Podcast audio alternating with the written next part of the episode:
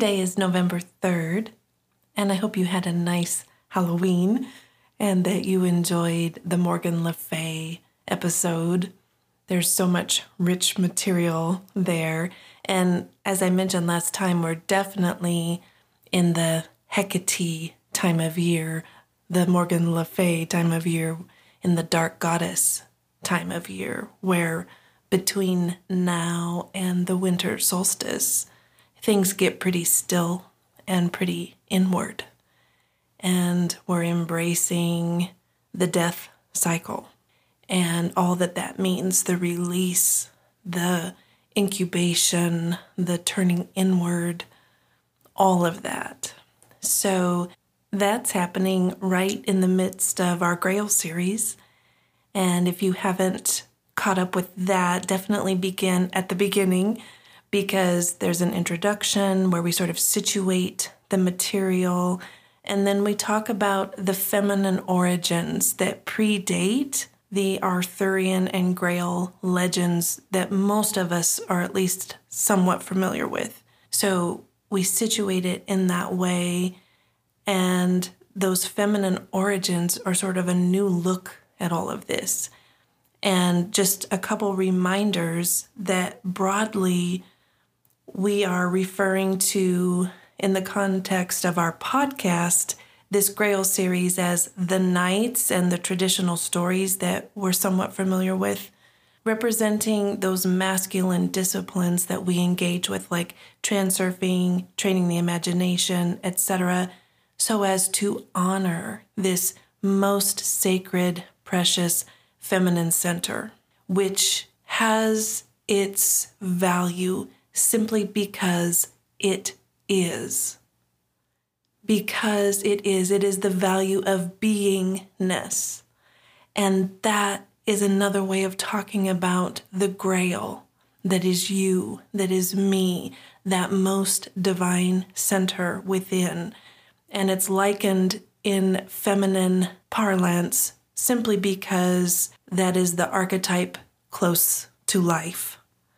So it's not about men, women, it's not about gender, but that feminine receptivity.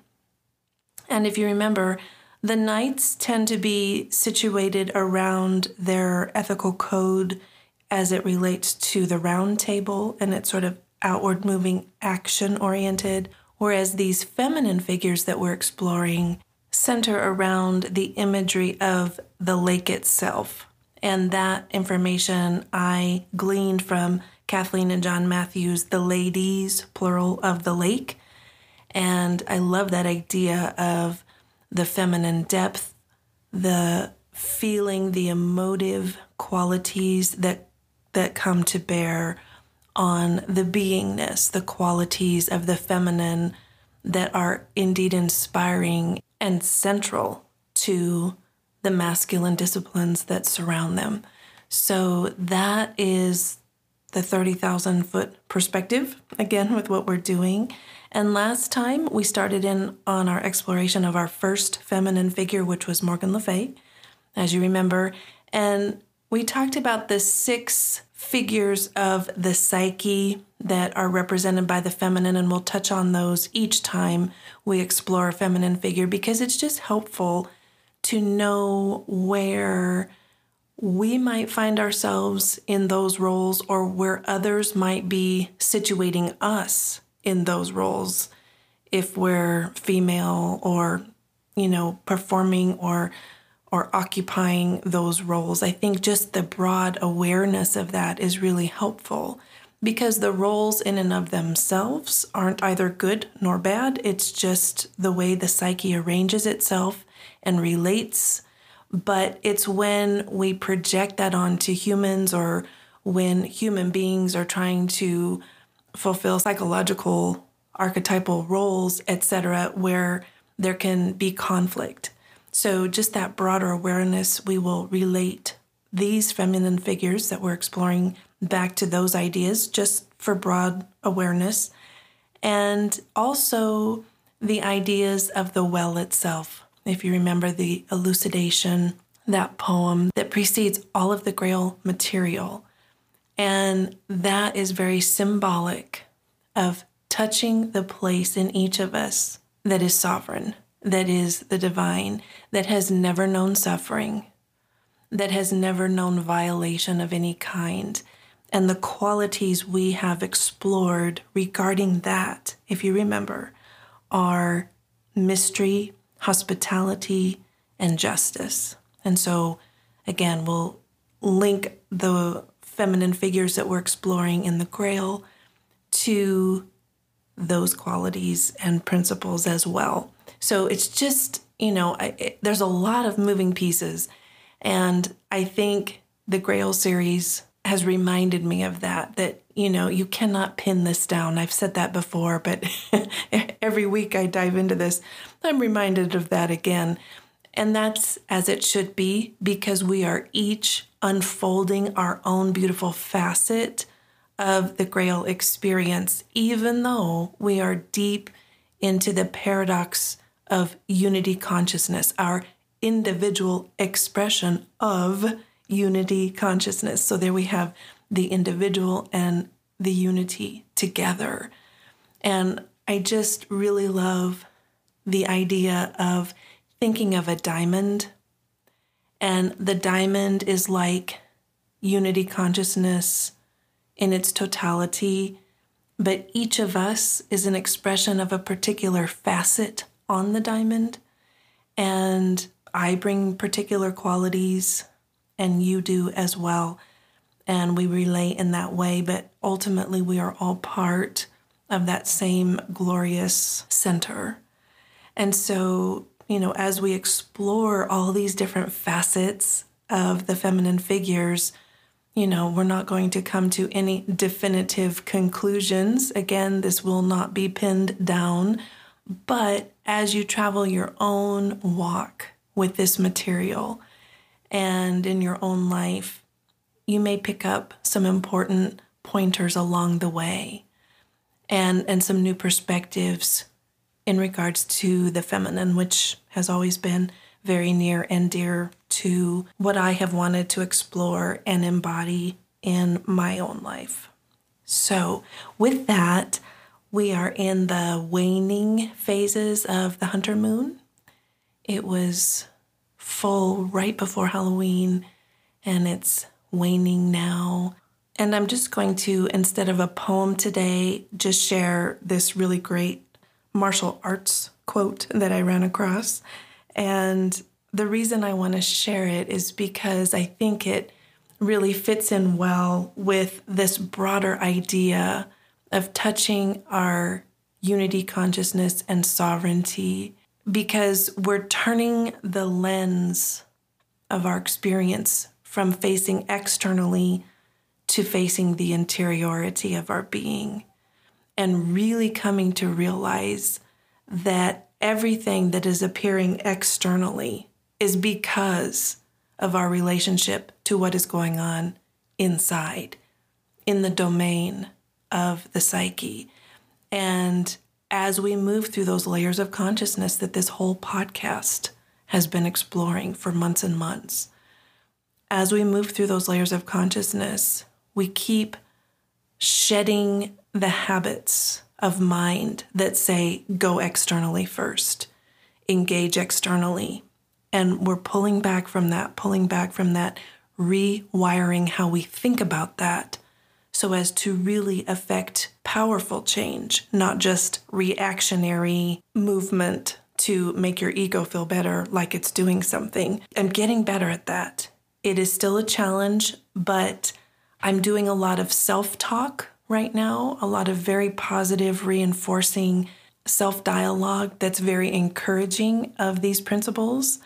And I highly recommend that if it's something that appeals to you, that resonates for you, to really engage with that. And this is beyond just rote affirmations. My my self-talk changes by the day. You know, some days I'm more trained on one aspect of my life than the other, and I'll just find in the morning during my meditation certain phrases that I want to really encourage in my own thinking throughout the day. And it may shift midday and I'll, I'll find another one. But encouraging that inner dialogue in relation to this journey where we are first privileging the interior space and seeing what that is mirrored as externally and only going to the interior space to affect change. Neville Goddard reminds us that the only one to change is self. And that doesn't mean we're not engaging with others, but that now again this is from level 4 consciousness okay level 4 unity consciousness that is meaning that if there is something happening with another individual that is not as we would wish it to be it's mirroring something on the belief level from our own being and that's where we go to shift that and that's what we do in the evenings before we go to sleep with revision and envisioning and using the imagination to think lovingly and feelingly upon the events of the day as we would prefer them to have been. If there's anything that was indicative of conflict or the negative emotions, that doesn't mean we don't acknowledge feeling of all kinds, but then taking accountability for that and using the imagination lovingly on behalf of ourselves and others to move forward in what we're wanting to experience externally. So, with that, this beautiful phrase I found from the martial arts world says, Set a goal so big that you can't achieve it until you grow into the person who can. I just love that so much. And and that's really what we're doing, isn't it? I mean, there's tweaks along the way. We can be increasingly in a flow state along the way that increasingly becomes more and more familiar to how we navigate and it resonates. But what we are doing is basically growing larger emotionally and with our mental disciplines than the problems. We are ignoring the problem and focusing on the growth, focusing on the expansion of our sovereignty. And when we shift that focus, when we're not trying to engage with whack a mole every day, every minute of every day, or if we find ourselves engaging with that, pulling back from it, loving ourselves, giving ourselves a break, and returning to beautiful self talk, loving self talk, and embracing those heart desires again. This is what we're about. This is what we've been training. This has been our mutual training for several months now.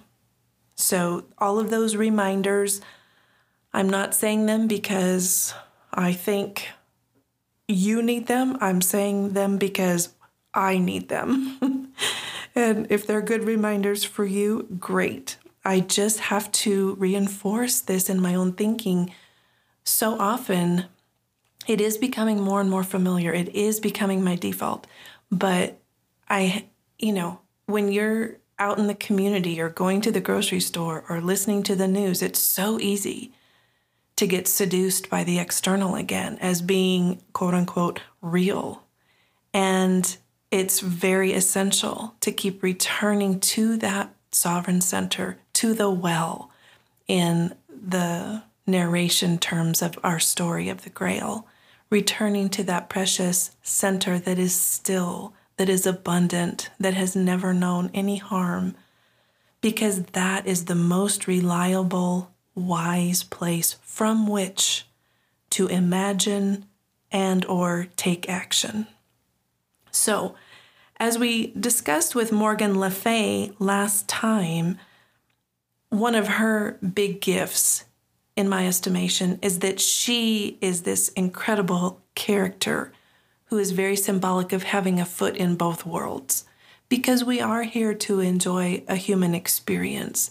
And so, even though we're doing all this inner work and we know that is the true home, that is our true identity, we want to have a beautiful human experience as well. And we talked last time about Morgan Le Fay one of her major gifts is being a feminine figure who is so symbolic of being rooted in both places and effective in both places. Her ultimate identity is that of a goddess, but she can move about in the world very effectively, always remembering her sovereign center.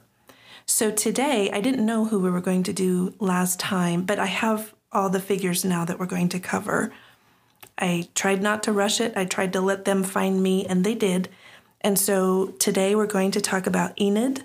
Next time we'll talk about Ragnell, and then we'll end with Guinevere.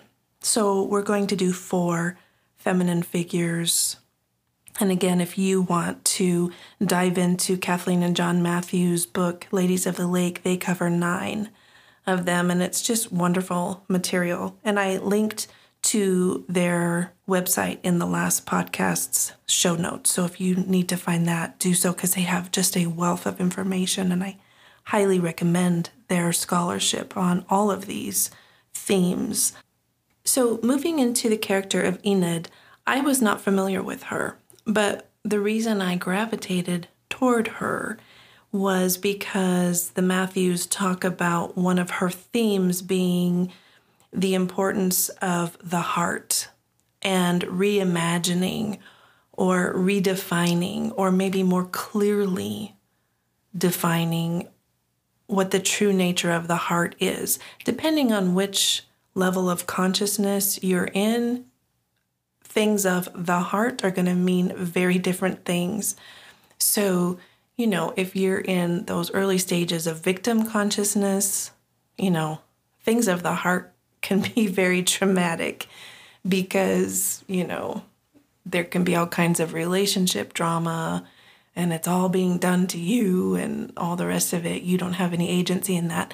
In the next phase of agency or work ethic or by me consciousness as opposed to to me consciousness, that next phase is where we, you know, get a lot of information about psychology and love languages and and you know the myriad endless theories about how to navigate relationship.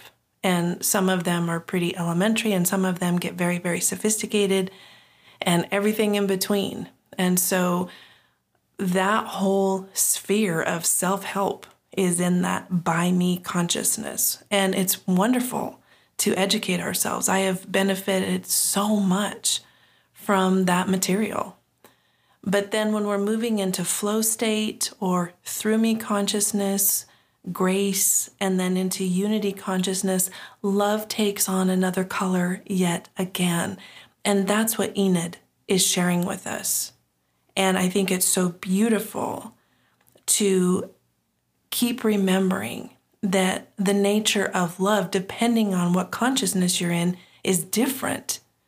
And a great example of that is I was listening to Marianne Williamson early on in college because I had received the Course of Miracles, which is a wonderful, you know, metaphysical study. And I benefited so much from it at the time, even though I really didn't understand. I understand it more now. Um, but having said that, you know, I began looking then for sure. But I listened to a lot of Marianne Williamson's lectures because she's a wonderful speaker and really engaging and funny and all the rest of it. But I remember here's something that I, at my own tender age, you know, early 20s, I, I took out of context. And because she was talking about in one of her lectures, you know, a couple going in for therapy and I remember this so distinctly. She was talking about if you're going to a therapist that keeps looking back and forth between the two of you and saying, What are your needs in the relationship? What are your needs in the relationship? She suggested, you know, somewhat humorously, to leave this room. Okay. And so obviously she was talking about more the unity consciousness perspective of love, which certainly would be the Course of Miracles perspective of love. That's a, a much more advanced look at what love is. Okay, because you're you're going into the interiority to have that conversation, not looking at the other person and saying, you need to meet all my needs. But in the second phase of work ethic, by me, scholarly theory consciousness, where we're learning all kinds of perspectives and reading lots of books and going to lots of seminars, that is often the case. You know, I run across it all the time.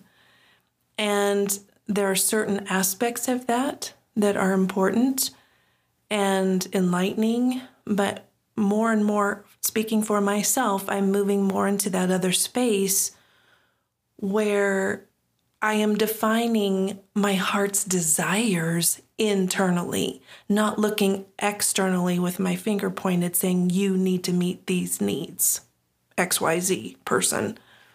Okay, so that's the shift. And I think when I heard Marianne Williamson speak to that, I didn't realize the distinction yet of the levels of consciousness. And so I think I, I put a lot of pressure on myself in my early relationships. This was no fault of hers, it was just my misunderstanding of something. And, and I kind of you know, didn't allow myself to have any quote unquote needs met. Now, again, as we move up into the more advanced unity consciousness perspective, I think I had to sit with that for a bit because I'm like, oh, I can have needs. you know, I. Uh, yeah, this is this is a thing. Okay, let me I know I'm not being very clear right now. You're listening live to my processing of something, but maybe this will help. So I'm going to leave all this confusion there so that we can have another go at it here. Okay. I didn't think in a lot of my early relationship in my 20s and 30s and even into early 40s that my needs, quote unquote, were as important and there was a lot of disappointment and a lot of drama and all the rest of it. And that's very natural. You know, I was immature in my emotional life and and growing all the time and learning new things. But I think there's something so very different about realizing that the more I grew spiritually, that heart's desires aren't external neediness. And I think I did some spiritual bypass there for a few years where I thought, oh, I just don't have any needs. And yes, I did. you know, there was a lot of, you know, um, desert there for a while emotionally. And I didn't know where to find the nourishment for that. And I think I was a lot in my head at the time and just maybe over spiritualizing it. And I know that is not unique to me. But what I'm finding so beautiful is even though I had it quote unquote right that I shouldn't be pointing my finger at my husband, let's say, or my partner and saying, you need to tick off all these boxes for me so I feel better. Okay, I got that bit. But then I think there was a whole area where I was saying to myself, you don't have to have any of these lovely emotional feelings met. And now I see that heart desire is a sacred thing. It is a sacred, beautiful soul compass. And to have a heart's desire that is a way of touching our sovereign self because that is reality for the sovereign part of us. When we have a heart's desire bubbling up into our consciousness, it's because the sovereign part of us is like, this is how I live. This is who I am.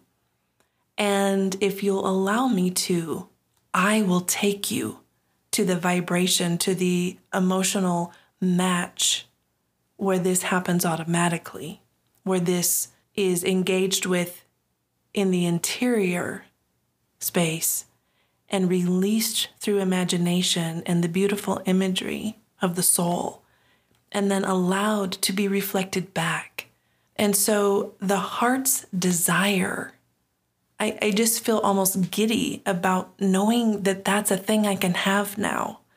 Because, like I said, I went through the early stages where I thought, okay, I'm not going to project that onto a person.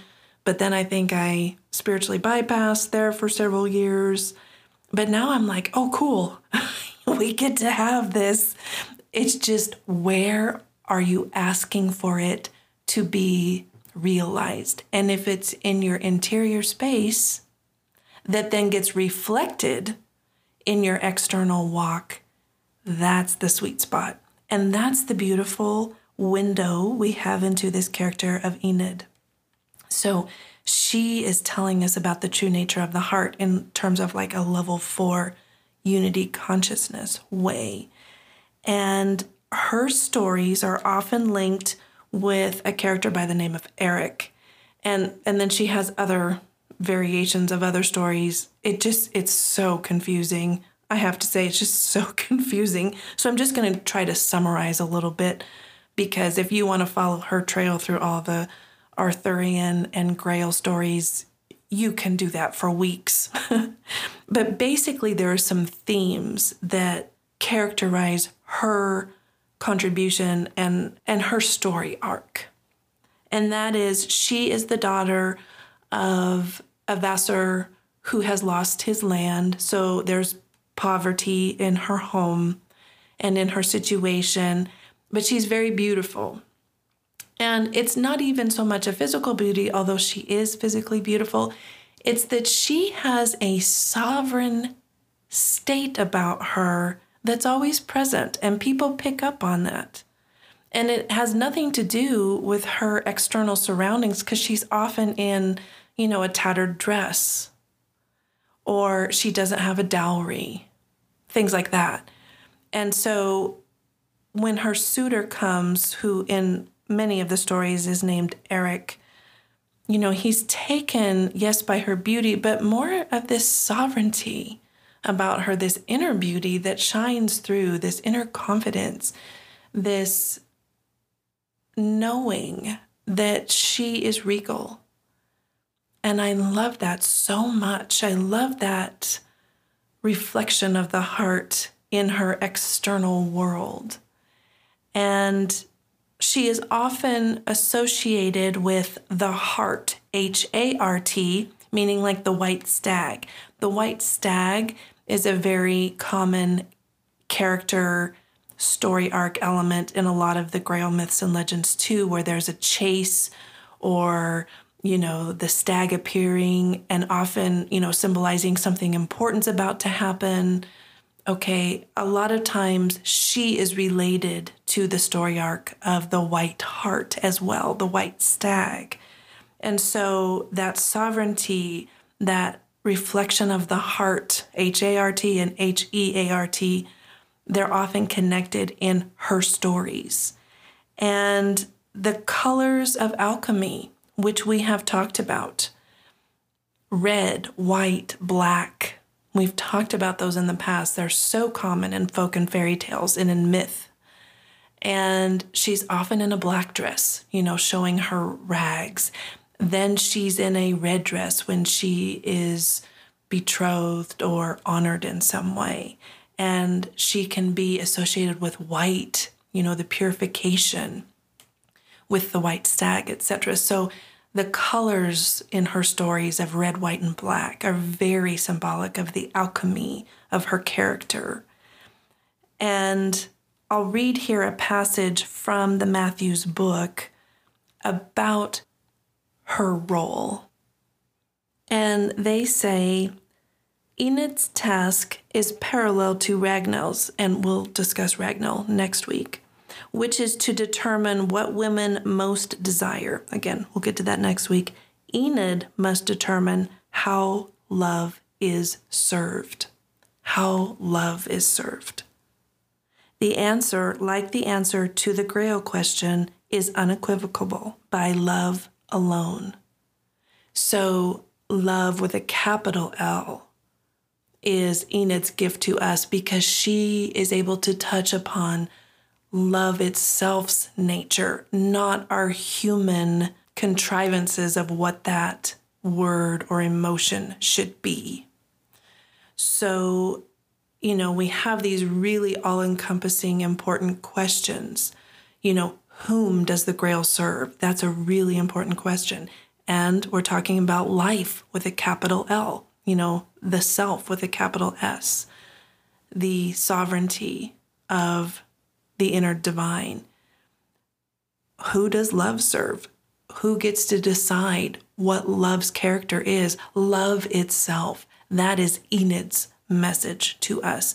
And a lot of her story arc, she has to go through all kinds of stuff. Like she's always sort of on the run and and you know, there's all this she doesn't have an easy time. You know, she just uh, doesn't get to sit and be peaceful all the time. She seems to be on the road a lot and traveling with knights and encountering with all kinds of folks but she is bringing the love qualities, love with a capital L, to her expression through her sovereignty of what love should be. And although we wouldn't necessarily enjoy all the chaos she has to go through, that is the constancy of her gift to us, is that she's really in touch with love in its divine sense and, and how that can be expressed most beautifully in human relationship. Their quote goes on to say that Chrétien's text ends with the coronation of Erec and Enid is both significant and appropriate. The games of sovereignty have been truly won by Erec, and the rigorous trials mean that Enid and Erec can exchange their love in equal measure. So it's very much about the exploration of love.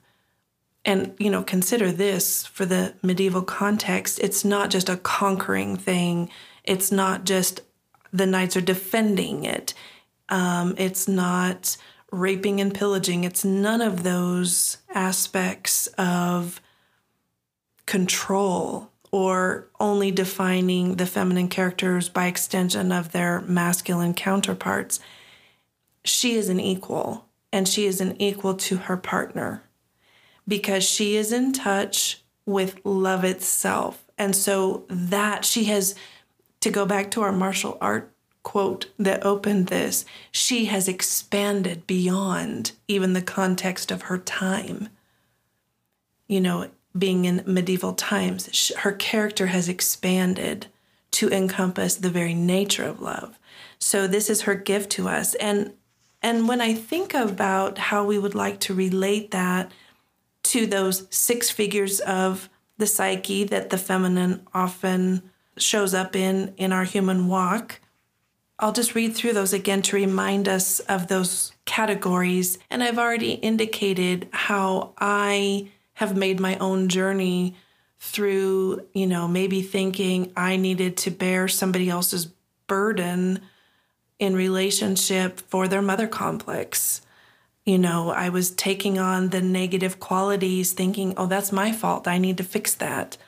Or, you know, not realizing that I can look to my interior and find my divine center, my divine feminine center. So let me read these again just to increase our overall awareness of where our idea of love might be rattling around in our psyche. And of course, in terms of the feminine figures from Robert Johnson's material, you know, we have the human mother, which is just your biological mother. You know, she has positive and negative qualities, and it just is. You know, your work as an adult then is to process that and live a rich life because you take agency for whatever kind of mothering you had. It is what it is, and you move on from that. If you don't, you get a mother complex, and we all have all parts of these. You know, when you're triggered, that's your mother complex. Your complex is the unresolved stuff of your childhood, usually that you get really pissed about and and triggered often in relationship about.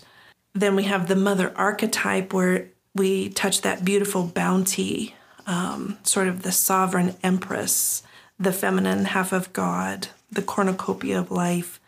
We have the fair maiden, which is like the inspirer, the anima, that a lot of times we'll see that a muse will be cast upon a human person.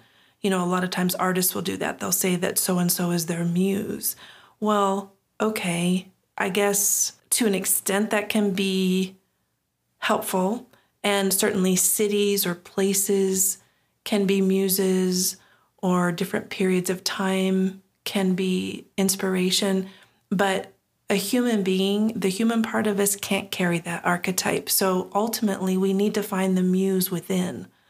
Otherwise, this stuff gets problematic. And then there's the human wife or partner. Again, just like the human wife or mother, that human side of us, even though we all have our divine side, that human side of us can't like take the projection of somebody's archetype. You know, you've got to find that internally for yourself and then just let your human partner in the context of that role be your human partner. And then sophia which is the goddess of wisdom again that other half of the masculine face of god. We're getting beyond concepts you know where we don't even have language but many of the wis- wisdom traditions talk about wisdom ultimately being feminine. And again, that belongs to all of us.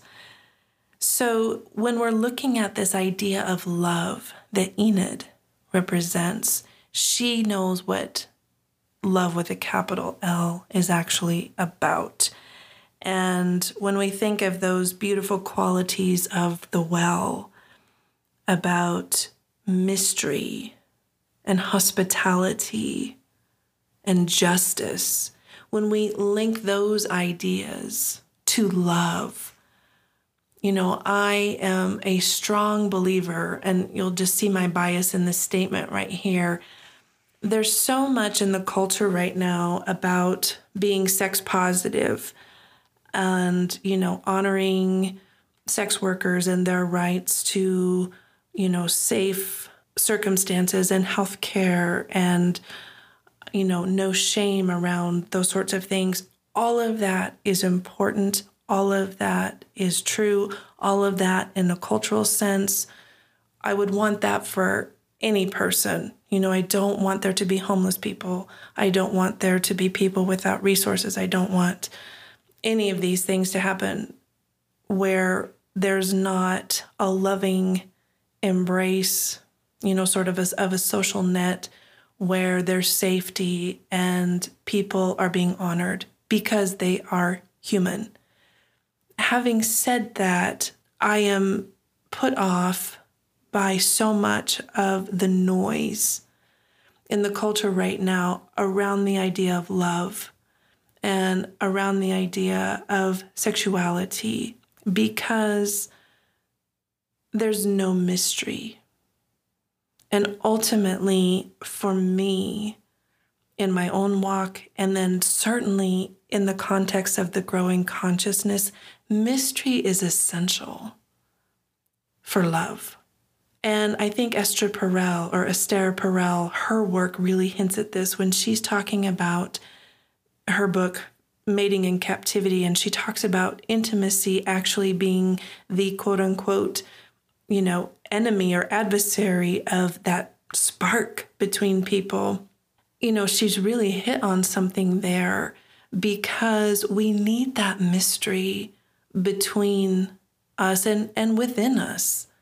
We need that mystery so that not everything is just outwardly exposed and talked about or overly emotional, overly, you know, connected to feeling. If you're looking for your partner to be all your intimacy, that is going to smother something really important.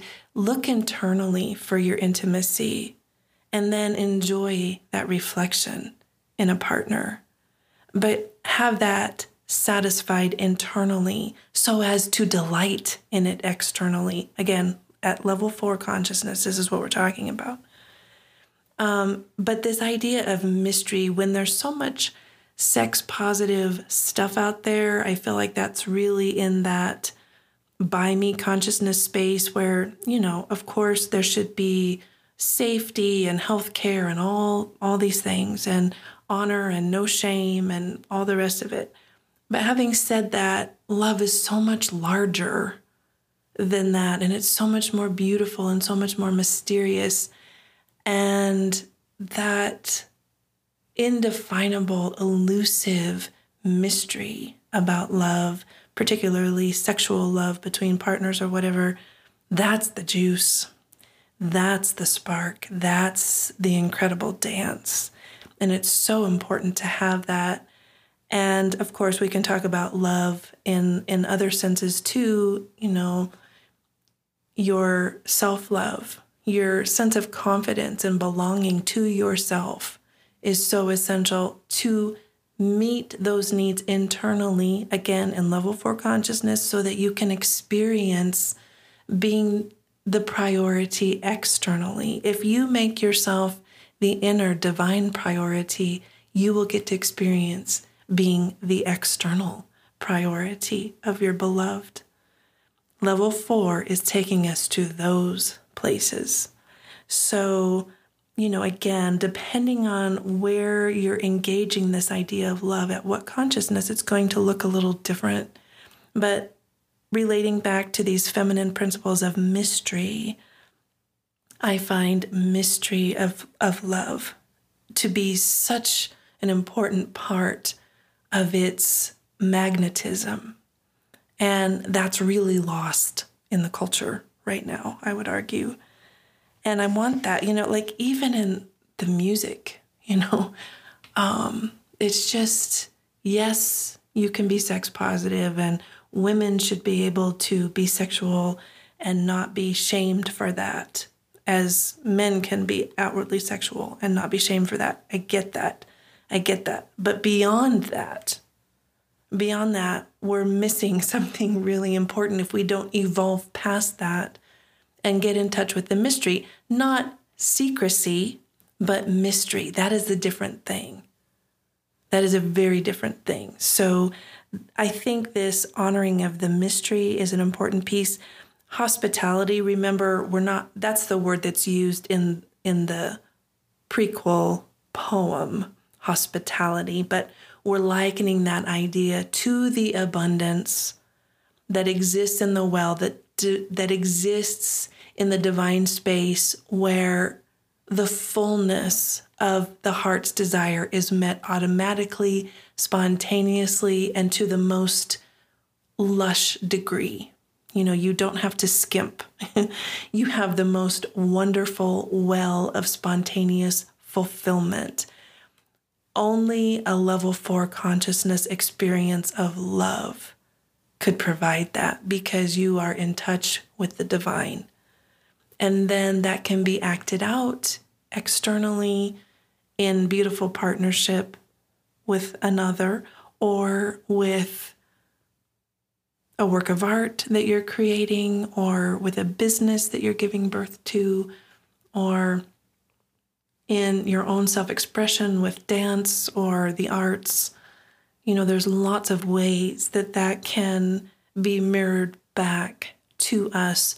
But to move beyond the space of compromise, you know, in the work ethic, scholarly, workshop, books space where we're learning all about different models of relationship, there's often compromise and, you know, giving something up or navigating your relationship by seeing the other's perspective.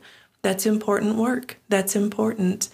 But to retrain the mind at the level of unity consciousness when you are going into the interior space, you get the full deal.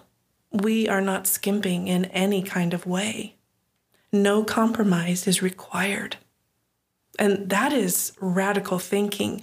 And you can't be a jerk and go to that space. You know, like you really have to do your emotional work and and not get triggered and take responsibility for your thoughts and your emotions and be able to come at that fullness from a place of stillness from a place of stillness and inner divinity to to even know that that fullness is truly possible that it's not going to be you know compromise that is often talked about in terms of relationship at the lower levels so again we we move through these phases and learn different faces of the of the expression of love. But when we're getting to love with a capital L you get the full deal. You get the full deal and you come to it very humbly and you come to it having done a lot of relinquishing of old ideas about you know selfishness or negative thinking or trying to satisfy only ego needs it's so it's a radical new way of thinking but you come at that from the beautiful hospitality the beautiful fullness of the abundance of love and what that can look like mirrored back to you in the external space. And then justice. You know, a lot of times as we move through the phases of love, we have a lot of heartache.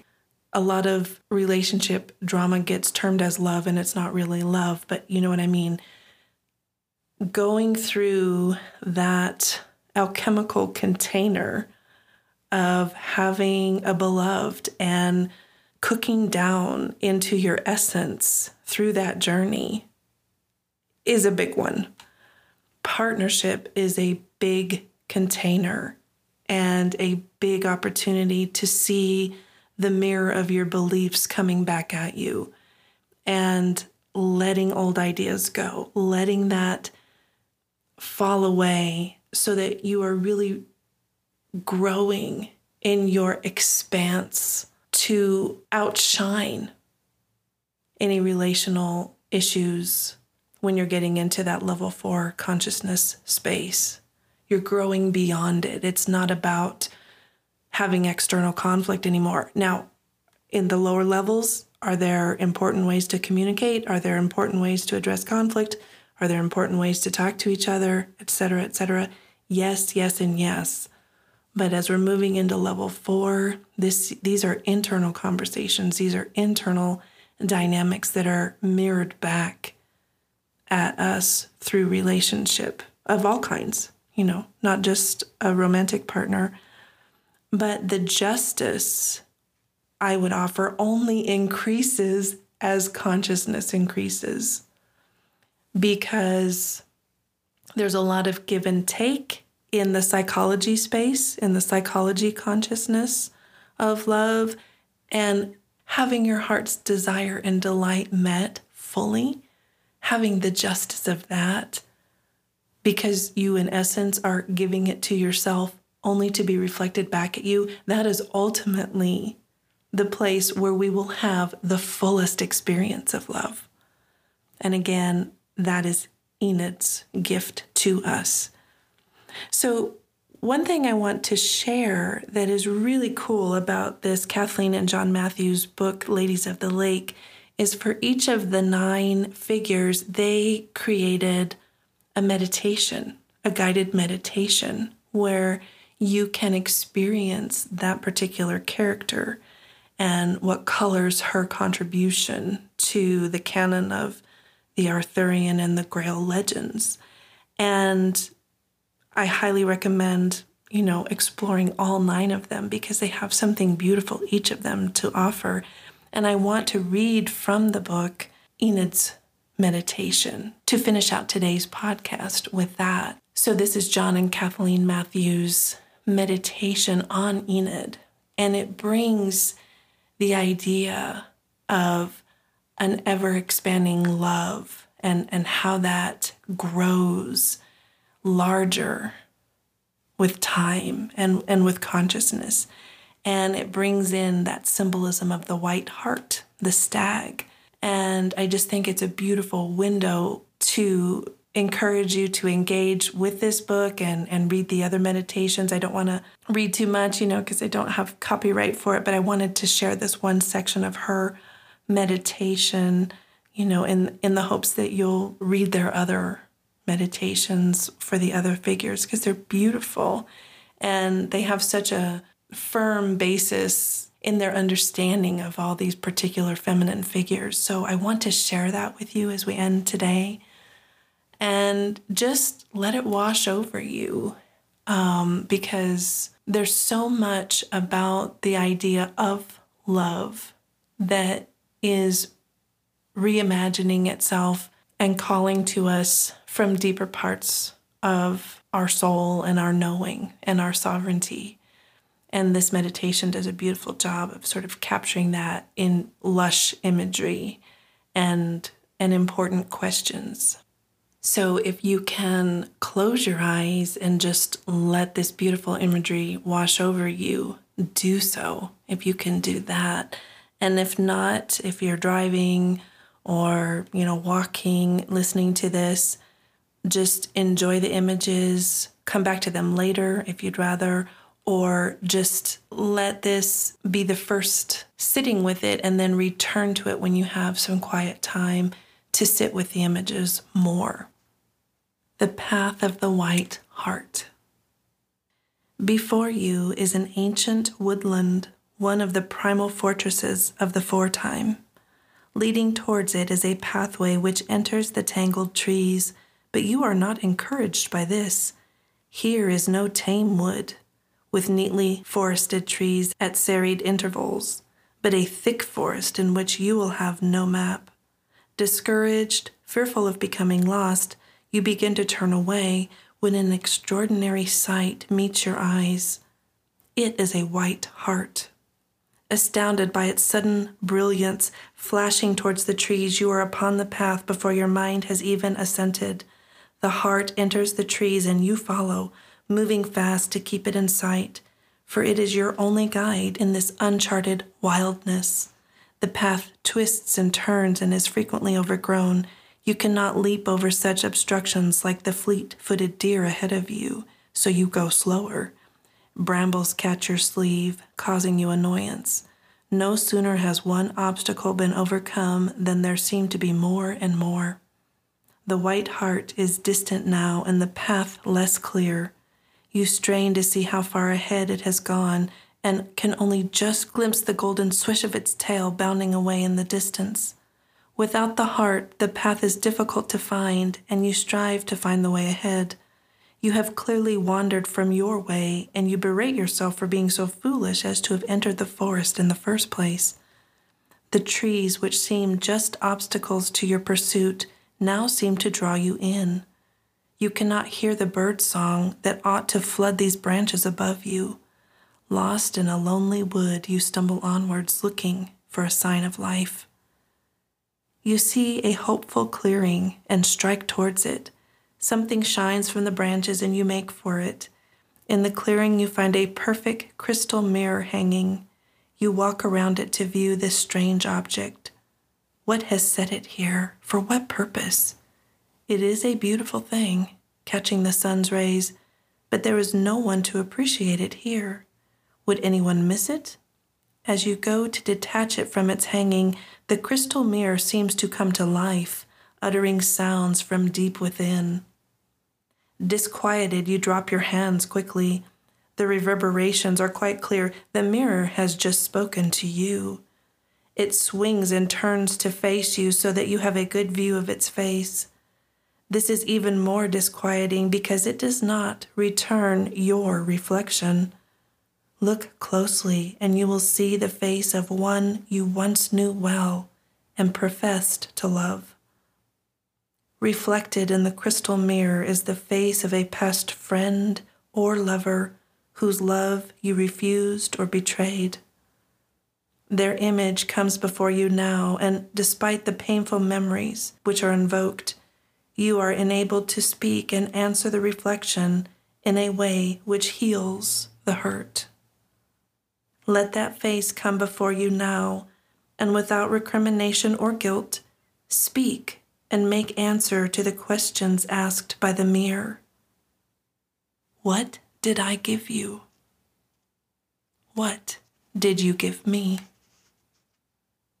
Consider the nature of the exchange that you experienced at that time and make your peace with the image reflected.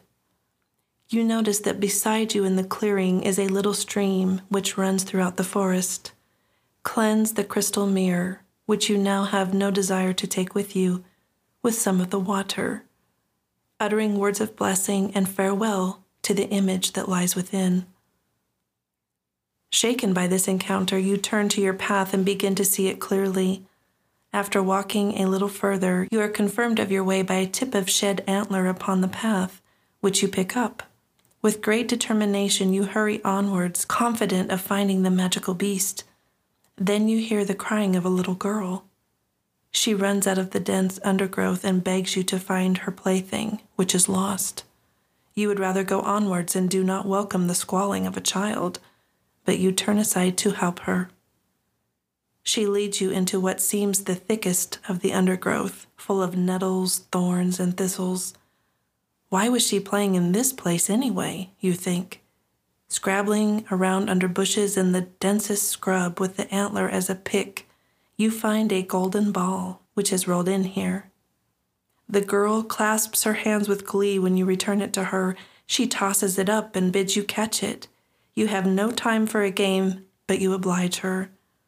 As the golden ball enters your hands, it splits in two, and out flies not one, but a flight of birds. They rise, singing into the forest, until it is filled with bird song. Of the girl, there's no sign. You travel further along the path, walking more slowly now to listen to the new-found song of the woods. The trees seem more friendly, and you look about you with appreciation. The path is easier to follow, and your haste less urgent. Almost unaware, you arrive in a clearing where the meandering stream curves. Here is the white hart, drinking unperturbed. Now that it is still, you can observe it better its hide is brilliantly white, its antlers and hooves touched with gold. It raises its head and regards you with lambent, intelligent eyes. It is no shock when it addresses you. Many have sought me, hunters for my hide, kings for my golden horn, but only lovers find me. I am the guardian of these woods, and none can come further in without answering to me. What is your sole unchanging desire? What lies at the heart of your life? Answer me that, and I will let you ride upon my back. The deep and beautiful voice urges you to answer in your own words. You look into your own heart and find the words. A tear rolls down the cheek of the white hart as you speak. Come now, mount upon my back, and I will take you to your sole desire. With awe and trembling, you stand upon a stone and mount, letting the white hart bear you across the stream into the depths of the forest. You hold tightly to the antlers and close your eyes, so fast is your flight. You find yourself in the inmost depths of the forest in a clearing which is shrouded by mist. The white hart sets you down and nudges you to enter. Fearful of the unknown, you pass the magical boundary of this place and find yourself within an apple orchard. Within it sits a woman in a red dress. Her lack of ornament seems to enhance her strange beauty, for she is white of skin and black of hair. There is a silver bed beside her, which is empty. The place is so peaceful and restful that you wish you could lie down, but that is not why you have come. You notice that a horn hangs from a nearby tree. The woman speaks. Desire is a bridge to another country. Many have striven to enforce their desire in this place, but all have faded away. What is your wish? To lie upon this bed and dream the fulfillment of your sole desire? Or to blow the horn yonder. If you would be free of selfish desire, if you would know how love is served, then take the horn and blow it. But before you do, know that nothing in your life will remain as it was afterwards. If you are fearful of change, weigh well these words before setting the horn to your lips. It would be better for you to lie upon the bed and dream than to blow the horn unworthily. You weigh the decision. To blow the horn, you must relinquish your own desire. To achieve it, you must lie upon the bed. Is this a trick? You think back to the white hart and know that it is not. For how could a beast of such purity and wisdom lead you astray? You think upon your avowed desire and test it. Lie upon the bed, if that is what you have chosen, and watch the images that form in dream. Take the horn, if that is what you have chosen, and blow with all your might, paying close attention to what is happening.